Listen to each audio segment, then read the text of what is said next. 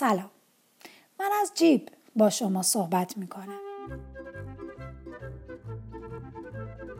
چرا جیب؟ چون جیب ها همیشه به من حس خوبی می‌دهند.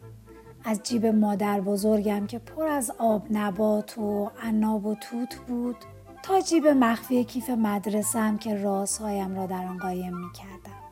از جیب شفاف کیف پولم که پر است از عکس های آدم های مهم زندگیم. تا جیب بزرگ و گرم کاپشنم در روزهای سرد زمستان. جیب ها به من احساس امنیت می‌دهند یک نوع حس خیال راحتی. همینم است که هر چیزی که می‌خواهم دم دستم باشد می‌گذارم توی جیبم. یا وقتی مجبورم مدت زیادی بیستم جیب هایم را تکیه گاه می‌کنم.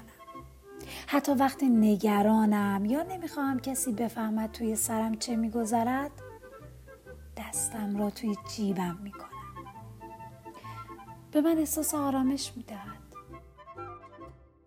همینم هست که لباس های جیبدار من را ذوق زده می کند کیف های جیبدار حتی پشت جلد جیبدار.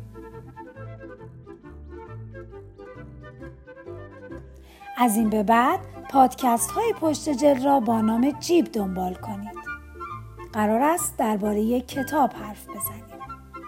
این جیب صفر بود که شنیدید. در جیب بعدی درباره معرفی خوب کتاب خوب حرف می‌زنیم. کتاب خون بمونید. خدا